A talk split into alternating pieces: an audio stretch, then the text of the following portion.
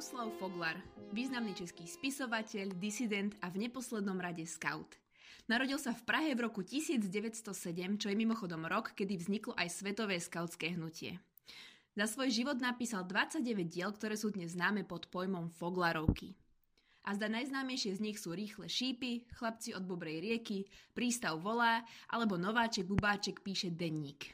Vítajte pri počúvaní spovedačiek Skautského inštitútu so Škoricou. Hostkou nášho prvého podcastového dielu je skautská mamina Indianka, tiež známa ako Jana Chrtianská. Indianka, vítaj v skautských spovedačkách. Nazdar všetci a ďakujem za pozvanie, ďakujem, že som tu. My ďakujeme, že si prišla. Málo kto o tebe vie, že v detstve ťa kamaráti prezývali Fogly práve pre tvoju obľubu Foglarovej tvorby. Spomínaš si na nejaký svoj prvý kontakt s Foglarovou tvorbou? Ako si sa k tomu dostala? Daj nejaké spomienky alebo flashbacky. No, to bolo vlastne moje prvé skautské meno, prvá skautská prezývka. Teraz som indianka, ale Fogly som bola od začiatku v tých 90 rokoch.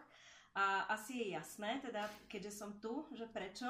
Uh, je to kvôli teda úplne mojej vášni pre Foglara a jeho knihy a celý jeho odkaz.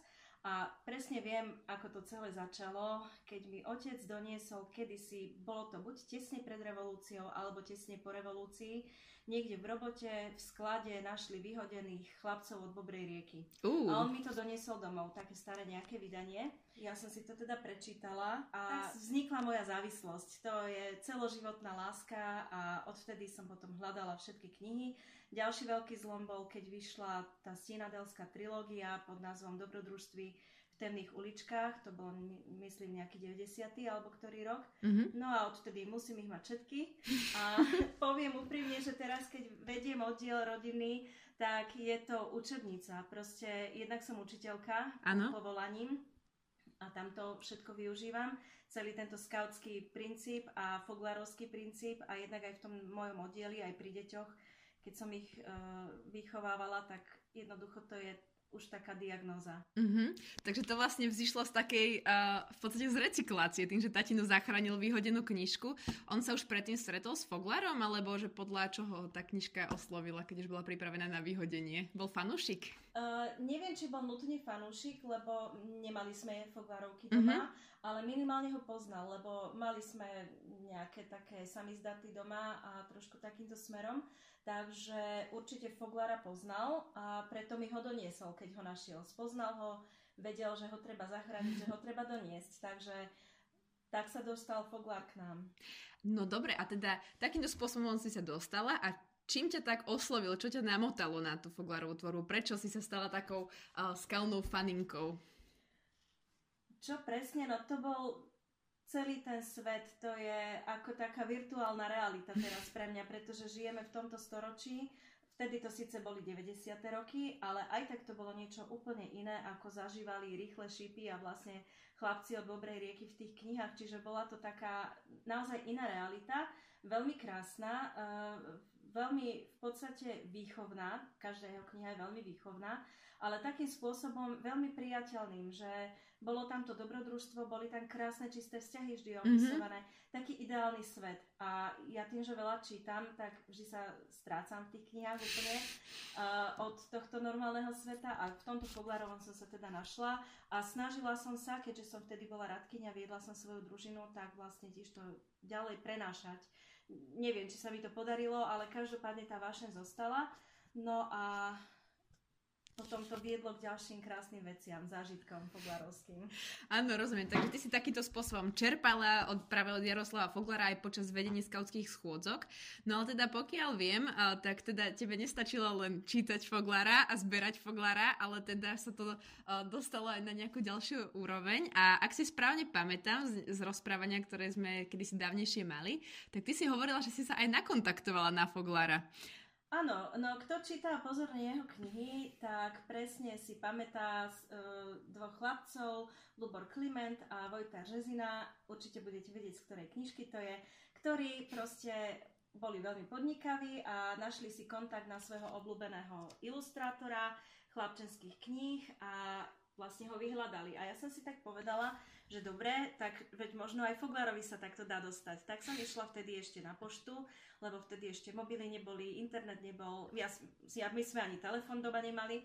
Tak som šla na poštu, kde mali mm, zoznam adries a telefónnych čísiel v Prahy, z Prahy, keďže to bolo naše hlavné mesto. To je riadne old school. Áno, áno, bolo to dobrodružstvo a hovorím si, no dobre, tak vidím hľadať Foglára, že možno tam bude, tak som na, hľadala v telefónnom zozname, našla som, že Foglár Jaroslav, no dobre, traja boli. Hovorím, tak skúsim všetkých, ale potom som si všimla, že pri jednom bolo napísané, že spisovateľ, no tak som si na tej pošte opísala adresu, telefónne číslo a napísala som mu list.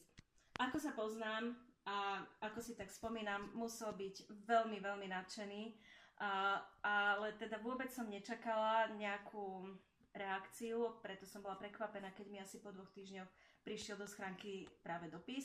A môžem sa ešte opýtať, čo si mu písala v tom liste? No to ja si už presne nepamätám, ale ako sa poznám a podľa toho, čo mi on odpísal, muselo to byť, veľmi to museli byť uh, citové výlevy, lebo veľmi krásne mi odpísal a veľmi dlhý list na svoje pomery, mm-hmm. ale podľa toho, čo mi píše, tak asi som vtedy sa snažila o vytvorenie nejakého klubu podľa vzoru týchto čtenárskych klubov, ktoré on vlastne zaviedol, lebo mi tam dával všelijaké rady a dával mi aj kontakt na nejaké už fungujúce kluby a uh, bol to pre mňa, no to bol šok. To, keď mi prišiel list od Foglára, to ja som neviem, či som sa aj nerozplakala tam vtedy. Aj by som tomu verila, ale každopádne uh, ja som mu potom odpísala a vlastne tých listov mám od neho viac, mm-hmm. čo ma teda veľmi prekvapilo, lebo predpokladám, aj teda reálne už teraz viem, že tých dopisovateľov mal strašne veľa on bol známy tým, že každému jednému odpísal. Takže nie je to také, že iba ja teraz wow, mm-hmm. že mne odpísal, ale je pravda, že nečakala som, že to bude tak dlho trvať a že dokonca mi posielal knižky, keď mu vyšli, tak mi poslal oh. asi tri, som dostala od neho len tak poštou. No. To je krásne. Ano. A tie listy boli akože nejakým spôsobom adresované priamo tebe, alebo to boli skoro nejaké hromadné listy, alebo ako to fungovalo? No, Jaroslav Foglar vždy písal také hromadné dopisy, ktoré mm-hmm. písal uh, niekoľkokrát za rok a posielal takto svojim fanúšikom, ale mne posielal osobné. Buď priamo konkrétne napísaný list, zvlášť, plus pridal mi tieto hromadné k tomu, alebo k tomu hromadnému dopísal ešte, on vždy na stroji písal, už bol dosť starý, mm-hmm. takže vždy ešte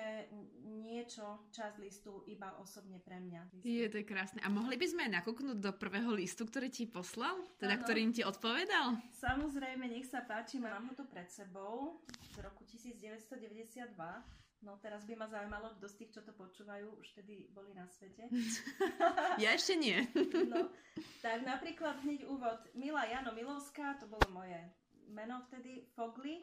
Ďakujem ti za tvoj pekný dopis, udelal mi radosť. Jsem rád, že se ti moje knížky a rýchle šípy tak líbí.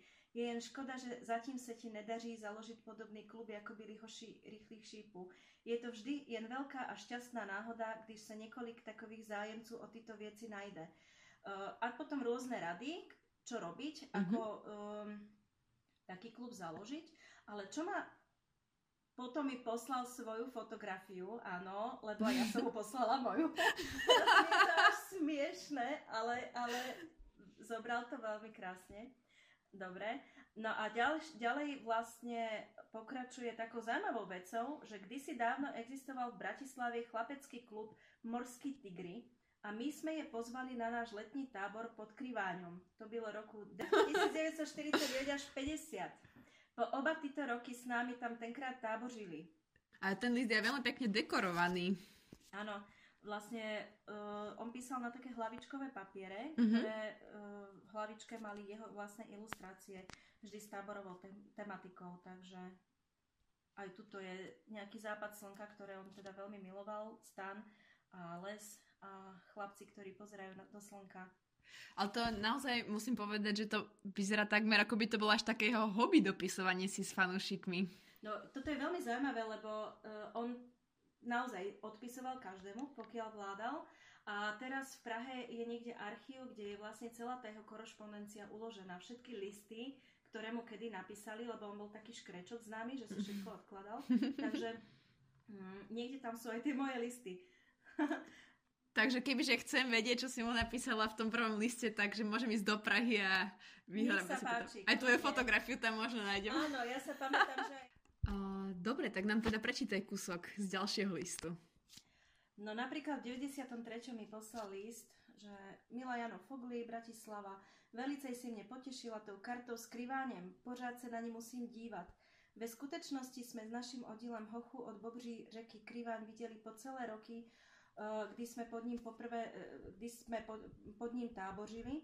Nikdy nepřestaneme litovat, že jsme o toto krásné tábořiště přišli a že už je nikdy víc nespatříme. TANAP nám tam přístup už nepovolil. V Pribylině jsme museli nechat i podsady pod naše stany. Domnívali jsme se, že tábořiště bude propůjčeno slovenským skautům, ale už dva roky je prázdne a zahalí tam. Věčná mm-hmm. škoda. No, k tomuto by som povedala, že on mal veľmi, veľmi blízky vzťah ku kryváňu a preto spomína, že som mu posielala pohľadnicu, ja som mu často posielala pohľadnice s krývaňom. Dokonca, keď sa rozdelila republika, tak na 10 halierníkov bol krývaň a ja som mu ešte aj ten poslala do zbierky, to sa pamätám, lebo on sa tak strašne vždy tomu potešil a počuli ste to, že naozaj vždy, skoro v každom liste spomínal na ten tábor, pri Pribiline, to bola tá zelená říčka, čo, mm-hmm. čo bola v knižkách. A rozprával mi, keď som bola potom u ňoho, lebo stretli sme sa, bola som u ňoho tam, kde býval. A... Oh, to som sa práve chcela pýtať, či to došlo aj niekam áno, ďalej ešte áno. ako k písaniu. Áno, áno, dohodli sme si stretnutie a bolo to veľmi milé, ale k tomu táboru uh, bolo veľmi dojímavé, ako na to spomínal, že táborili uh, počas nacizmu, táborili počas komunizmu, spomínal, ako ich vodnými delami roz, rozháňali ten ich tábor a že stále mohli táboriť a že až sloboda po revolúcii vlastne im zobrala to táborisko, lebo mm, kvôli ochrane prírody. Takže Aha. to bola taká irónia osudu. My sme mu potom sa pokúšali vybaviť nové niekde tam, aj sa nám podarilo dohodnúť so starostom v Liptovskom Jáne, mm-hmm. ale medzi tým oni už si našli, už bolo dosť neskoro, takže už si našli nejaké táborište u nich v Čechách. Áno, áno. A už mali zase všetko nové vybudované, takže už sa to vlastne neuskutočnilo potom, mm-hmm. ale to Slovensko u neho bolo vždy veľmi zapísané. Krásne. To je úžasné. Takže ty si vlastne bola taký jeho výrazný fanúšik zo Slovenska. A teda, uh, ako sa to stalo, že ste sa teda začali ste si dopisovať a potom uh, ste si zraz, už ste mali taký blízky priateľský vzťah na základe toho, tej vašej uh, listovej korešpondencie, že ste sa rozhodli, že sa idete stretnúť, alebo ako to potom vyzeralo? Ty si sa vycestovala, vycestovala si sama za ním do Prahy, alebo ako? Áno, áno, bola som v Prahe.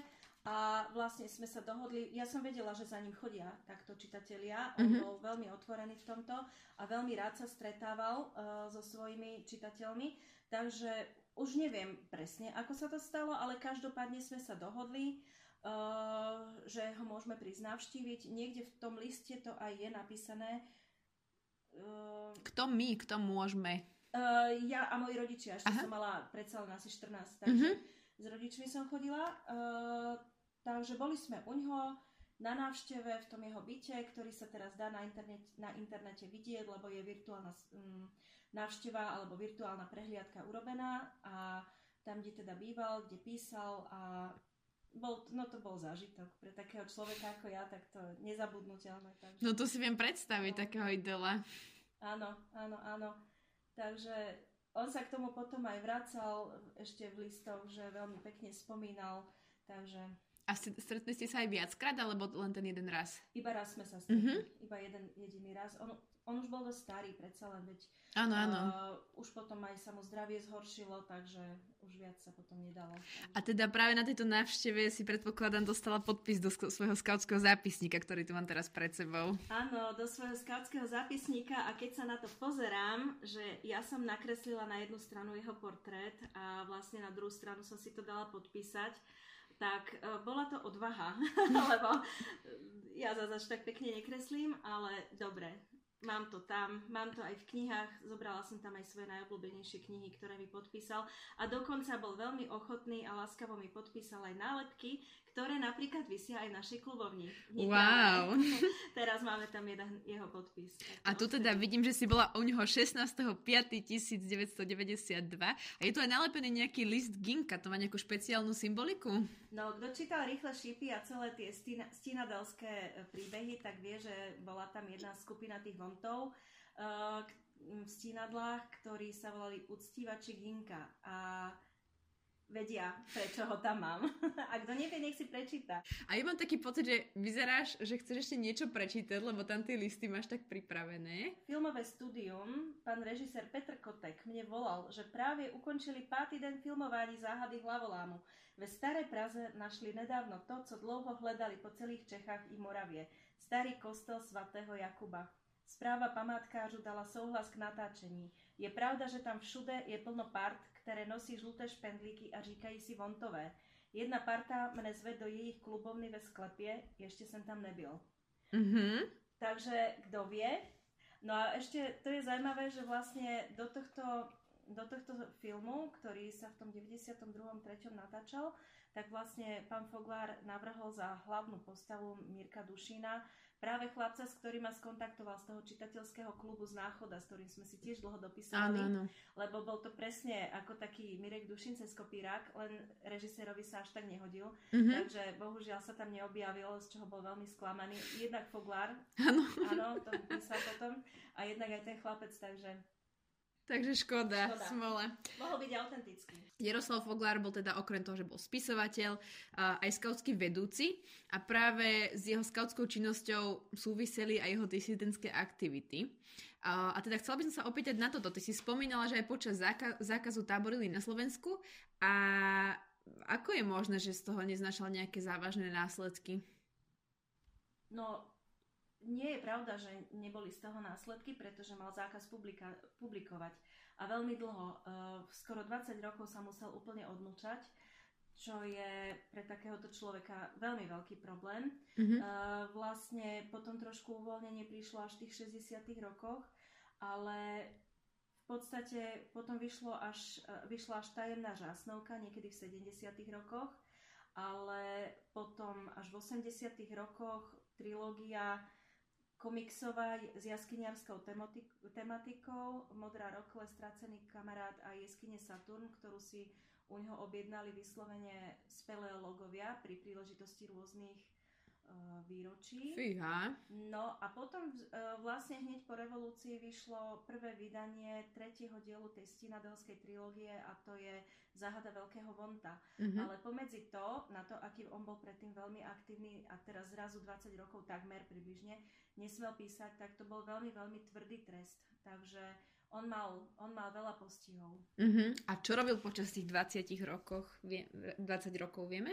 Tých 20 rokov uh, myslíš s oddielom? Lebo oddiel fungoval.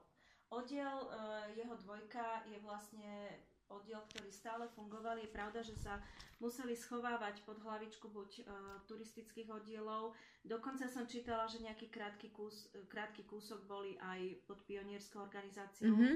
Veľmi krátučky. Uh, takže vlastne tá tradícia bežala stále ďalej a on bol stále vodcom. Je to jeden z najdlhšie slúžiacich vodcov vôbec v histórii scoutingu, okolo 60 rokov. Fíha. Stále bol, no, takže veľmi zaslúžilý vodca. On vlastne 60 rokov skautoval, ale hm, hovoríme tu o nejakom dopisovaní listov a osobnom stretnutí v 90 rokoch. Uh, a teda, ja by som sa ťa chcela opýtať, podľa tvojho názoru, myslíš si, že Foglar je aktuálny ešte aj dneska? To je veľmi zaujímavá otázka. Práve nedávno som čítala na túto tému e, článok na nejakom českom webe, kde to rozoberali, že Foglar postupne už nebude čítaný, nebude aktuálny. Ale ja, som, ja mám pred sebou médium, naše skautské médium. To je skautský Jar... časopis pre tých, kto náhodou nevie. Jar 2021, čiže myslím si, že je pomerne aktuálny, dosť veľmi aktuálny. A téma je tu symbolický rámec. A keď si prečítate články hneď na začiatku, strana 6, 7 a podobne, uh, tak to je ako keby sme sa bavili o foglarovkách, lebo neviem, či si skauti dnešní uvedomujú, čo všetko v našej bežnej činnosti vychádza z foglaroviek. Uh, okrem toho, že máme bobríkov, 26 bobríkov, ktorí proste sú z uh, knih Chlapci od Bobrej rieky a Strach nad Bobří řekou. Ďalej máme Modrý život, ktorý vymyslel takisto Foglár. Ďalej máme KPZ, ktorú ak aj úplne nevymyslel, minimálne spopularizoval Foglár. Tak máme etapové hry, čo je unikum pre Česko a Slovensko a to vlastne je samostatná, veľmi zaujímavá téma, pretože keby nebolo Foglára, tak by sme ich možno ani nemali. To, čo je bežné dneska na každom skautskom tábore, na mnohých iných táboroch, už aj komerčných, čo je vlastne tento symbolický rámec, uh, tak to veľmi, veľmi rozvinul a spropagoval práve Foglár. Nebol úplne prvý, lebo úplne prvá uh, etapová hra, o ktorej sa teda vie, ak mám zlú informáciu, tak budem rada, keď mi niekto napíše a opraví ma, tak ale úplne prvá, o ktorej sa vie, bola v 39. Uh, a opísal ju Jaroslav Novák, ďalší skautský spisovateľ výborný a bola to hra o poklad piráta Olonéza v knihe Zelené jazero. Mm-hmm. Foglár napísal o pár rokov neskôr, v 40 rokoch, neviem presne ktorom, či 43. alebo ktorom, uh, svoje knižky pod Junackou vlajkou a 90 pokračuje a práve v tomto druhom dieli opísal toho svojho známeho Alvareza. A vlastne tým, že on mal takú úžasnú, obrovskú čítanosť a obrovskú čitateľskú základňu, vďaka aj tomu, že pracoval ako redaktor najprv v eh, Mladom hlasateľovi a potom v časopise Vpřed, tak vlastne jeho čítalo strašne veľa ľudí, mladých a detí. Mm-hmm. Tak vlastne on mal obrovskú príležitosť, ako toto všetko spopularizovať. Čiže na tento popul... Takže bol taký mládežnický influencer áno, svojej doby. presne toto je slovo, ktoré sa na Foglara úžasne hodí, influencer, pretože uh, tým, že on bol ten redaktor a dokázal to tak nadchnúť tí decka, tak oni robili to, k čomu ich on viedol. To bol pedagóg, to bol zažitkový pedagóg, vychovávateľ. Keď si pozriete jeho knihy, to je čistá výchova. Hej, zabalená do krásneho obalu do dobrodružstva, ktoré bolo tým deckám blízke, lebo dobrodružných kníh bolo v tom čase strašne veľa, či mm-hmm. kvalitných alebo brakových, ale Foglar bol, alebo teda skautskí spisovatelia boli jediní, ktorí ponúkali dobrodružstvo, ktoré bolo reálne aj pre naše deti. Tam neišli niekde na divoký západ do nejakého salúnu alebo niekde sa brodiť džunglami v Južnej Amerike. Oni zažívali dobrodružstvo tu, doma, za poslednými domami svojho mesta alebo dediny. A toto bolo to, čo tie deti chytilo. Čiže to, že prvotný cieľ jeho kníh bola výchova k takému tomu ideálu, uh, kult tela do veľkej miery, tomu často aj vytýkajú, ale aj kult duše vlastne. Áno, áno. On sa veľmi snažil, aby tá mládež a deti boli dokonale po všetkých stránkach morálne, aj telesne. Áno, taký všestranný, v podstate osobnostný rozvoj. Áno, ale on práve ten obal, do ktorého to zabalil, to je práve to, čo využívame aj my dneska. Čiže každá etapová hra, ktorú hráme, alebo celoročnú hru, v podstate má korene niekde u ňoho. Takisto Modrý život a tí bobríci už spomínaní, hoci už nie sú takí e, veľmi populárni, ale stále majú čo ponúknuť. Ale to je teda, myslím si, že celkom um, trendy aj mimo skautských vôd, by som povedala, lebo v súčasnosti je veľmi populárna práve zažitková pedagogika a problematika neformálneho vzdelávania, ktorí teda istým spôsobom môžu čerpať aj práve z Foglarovho odkazu, nie? Myslím si, že aj veľmi čerpajú, ale zase je to mm, do veľkej miery taký náš fenomén, pretože uh, máme túto históriu vlastne, mm-hmm. máme to taký starý základ a áno, dneska sa to využíva nielen u skautov, využíva sa to aj v komerčných táboroch proste tá téma, tie kostýmy, to uvedenie do deja, ktorým vlastne smerujeme k nejakému cieľu, alebo by sme mali. Áno, rozumiem. To je ten rámec na strane 7. Pozdravujem Kita autora článku. Ja by som sa ešte možno opýtala, ale my sme teda zabrdli do čoho si, sme spomínali teda, že Jaroslav Foglar teda prišiel s nejakými bobríkmi. Uh, tak skús možno predstaviť, kebyže náhodou nás počúva niekto, kto netuší, čo sú to bobríci, tak čo sú to tie skautské bobríky alebo bobríci? No, kto čítal jeho knihu Chlapci od Bobrej rieky, tak vie, že tam ten ich vedúci Rikitan im rozprával veľmi krásny príbeh o Rojovi, chlapcovi, eh, ktorý žil niekde v divočine so svojím otcom, ktorý bol lovec a mali priateľa starého indiána a on vlastne tohto roja skúšal rôznymi skúškami, ako sa indiánsky chlapci skúšajú. A uh, oni vlastne lovi, mali loviť bobry.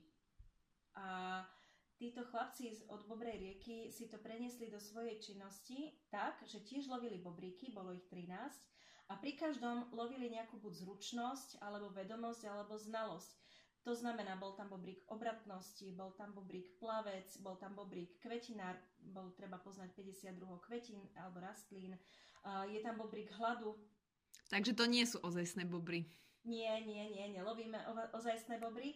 Boli to uh, kolieska rôznych farieb, ktoré si našívali na košele. Uh-huh. A potom druhá trináctka, ktorú veľmi odporúčam prečítať si e, pokračovanie Strach nad Bobří řekou, ako fungoval oddiel vlastne počas nacizmu, keď boli zakázaní. Tak vtedy vznikli ďalšie bobríky, ďalšia taká nadstavba. A napríklad poviem, že teraz ja som svojmu oddielu udelovala 26. čiže posledný bobrík, ktorý je bobrík vernosti. Chlapci od Bobrej rieky ho plnili, keď bol zakázaný scouting cez fašizmus, mhm. nacizmus. Mm-hmm. My sme si ho dali za to, že sme ostali verní počas korony, čiže aj to bola výzva. To je krásne, to je naozaj krásne. A môžem, pozdravujem svojich členov, všetkých mojich z nášho oddielu, lebo všetci ho dostali, všetci ostali verní, čo som veľmi šťastná. To je dosť nádherné. Ale ja by som sa ešte možno opýtala predsa len tých bobrikov, lebo teda bobrici je niečo, vďaka čomu sú skauti známi a, a zdá aj verejnosti, alebo možno by som povedala, že to je aj taká prvotná asociácia, že keď sa povie scout, tak automaticky si ľudia predstavia, že, a, že to je nejaký človek, ktorý chodí do lesa a chytá tam bobre. A, tak ja by som sa chcela opýtať na tvoj názor, že či je podľa, či sú bobriky taký dar alebo kliatba od Foglára do dnešnej doby. Pre mňa absolútne dar, pretože keď si pozrieš, čo vlastne obsahujú tie bobríky, alebo tí bobríci, tak uh, čo na to môže byť zle? Vychovávaš ich k telesnej zdatnosti, vychovávame ich tým k tomu, aby sa dokázali prekonať. Hej? Uh, počúvame často rôzne príbehy, ako skauti, ktorí boli väznení napríklad za komunizmu, tak to všetko prežívali vďaka tomu, že sa kedysi na skaute naučili, ako sa ovládať, seba ovládať E, byť ticho celý deň, alebo uh, nejesť, nepiť, dokázať bdieť, dokázať sa zaprieť. A to myslím si, že v dnešnej dobe dosť chýba. A k tomu nás tie bobríky vedú. Čiže čo na to môže byť zlé? Áno. A myslím, že vďaka nim uh, sa podarilo Foglarovia nejakým spôsobom spopularizovať scouting vo svojej dobe, nie? Či to už teraz podsúvam iba moje názory a dojmy? Neviem, či vyslovene kvôli bobríkom, ako je to taká vec, ktorá je veľmi známa a rezonuje u verejnosti aj neskautskej. To je pravda. Mm-hmm. Hoci to vôbec nie je pod, akože tá najpodstatnejšia alebo najznámejšia časť, Uh, áno, bobríky sú spájané, ale keby sme ich všetci dodržiavali, tak ruku na srdce, neboli by sme lepší. Ako ja to tak za seba vnímam, mm. že bola by som. To stojí za zamyslenie. Dobre, dobre, toto možno si to ešte nechám prejsť teraz počas nadchádzajúceho skautského tábora. Možno ulovím aj zbytok, ktorý mi chýba. Ale teda, dobre, takže uh, Bobríci vlastne vzýšli z literárneho diela Hoši od Bobří řeky, alebo teda Chlapci od Bobrej rieky. A vtáčiky na streche teda štebotajú, že ty si sa aj priamo stretla s jedným z chlapcov od Bobrej rieky. Je to pravda? Áno, áno, je to pravda, lebo ja som do Prahy občas chodievala a uh, ako veľký indianofil, veď som indianka, som chodievala do Náprského múzea, ktorý je práve tam v okolí tých foglárovských stínadelských uličiek ktoré ho teda inšpirovali. To je nejaké indianské múzeum? To je múzeum etnografické, Aha. lebo Naprstek bol um, veľký cestovateľ, etnograf, uh, zberateľ a vlastne z tých jeho zbierok vzniklo toto jedno nádherné múzeum.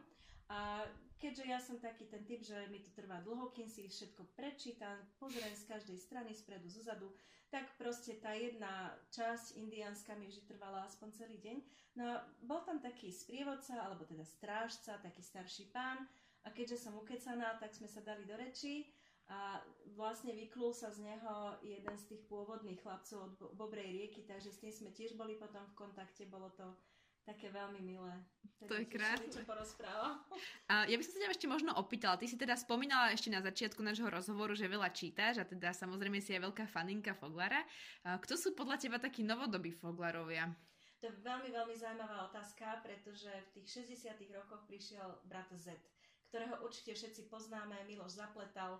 Máme určite vo všetkých, alebo minimálne vo väčšine klubovní knihy od neho, lebo okrem toho, že písal fantastické romány zo skautského prostredia, uh, musím spomenúť svojich milovaných cvokov, cvoci, Uh, tak okrem toho bol aj zberateľom uh, hier a napísal veľa zbierok o hrách v klubovni, vonku, na všetky možné príležitosti, encyklopédiu hier a ináč je to dielo, ktoré maximálne odporúčam.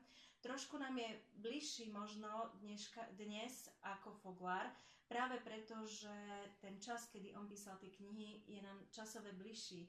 Predsa len 60. 70. roky sú nám bližšie ako tie 30. 40.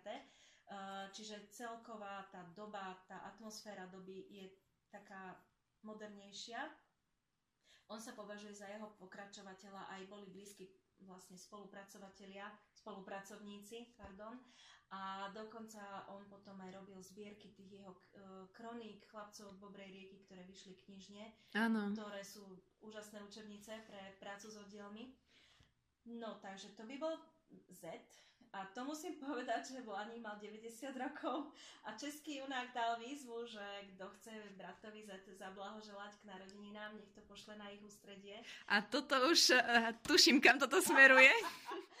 Áno, takže napísali sme za našu rodinu a boli sme veľmi milo prekvapení, že nám prišla veľmi krásna odpoveď. Uh, už nevládal sám písať, tak diktoval svojej cére, mm-hmm.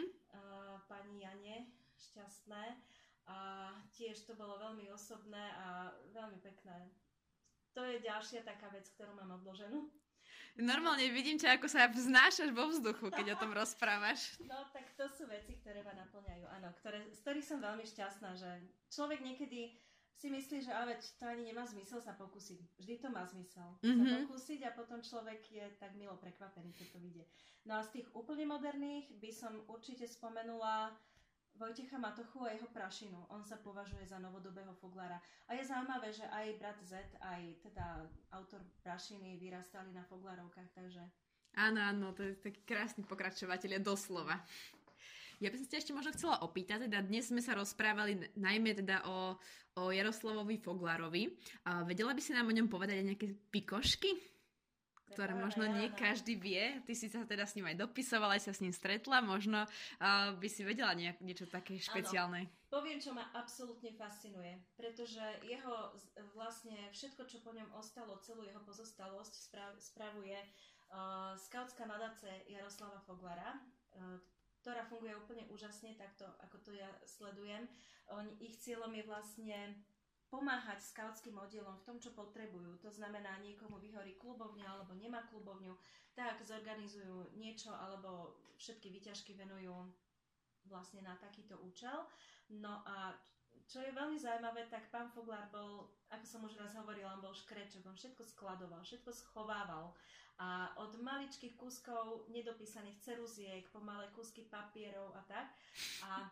No s Bohom, to muselo byť dosť veľa prachu doma. Áno, ja sa pamätám, on mal také regále v izbe a to bolo všetko plné. Ale čo je veľká výhoda teraz pre nás, jeho fanúšikov, pretože táto skautská nadácia to tak parádne chytila do ruky, že napríklad keď mala KPZ výročie, tuším v Lani alebo pred Vlani, vydali uh, takéto jubilejné vydanie kpz s nejakým pekným obalom, s pekným vrchnákom a vnútri tá ceruska, čo má byť, alebo kus papiera, boli práve z pozostalosti Jaroslava Foglara, čo niekomu nič nepovie, ale niekto si to bude ceniť a tú kpz si vyloží do vitríny aj s tou ceruskou.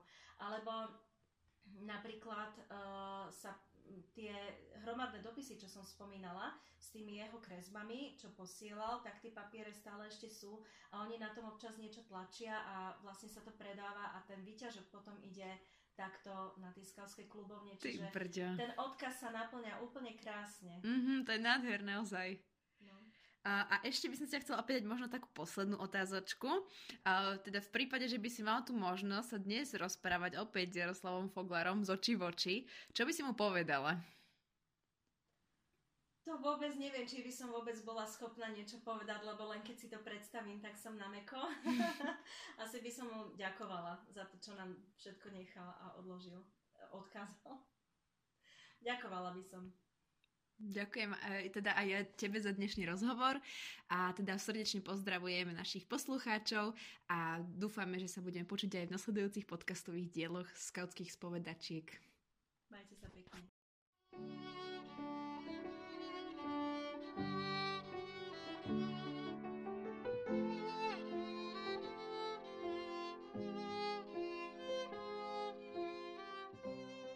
Vážení posluchači, vítajte pri ďalšej sérii našeho podcastu o podcastoch. Sami viete, o čom sa budeme baviť, tak sme veľmi radi, nemusíme to spomínať. Počúvajte podcasty a my sa sami lúčime na budúce.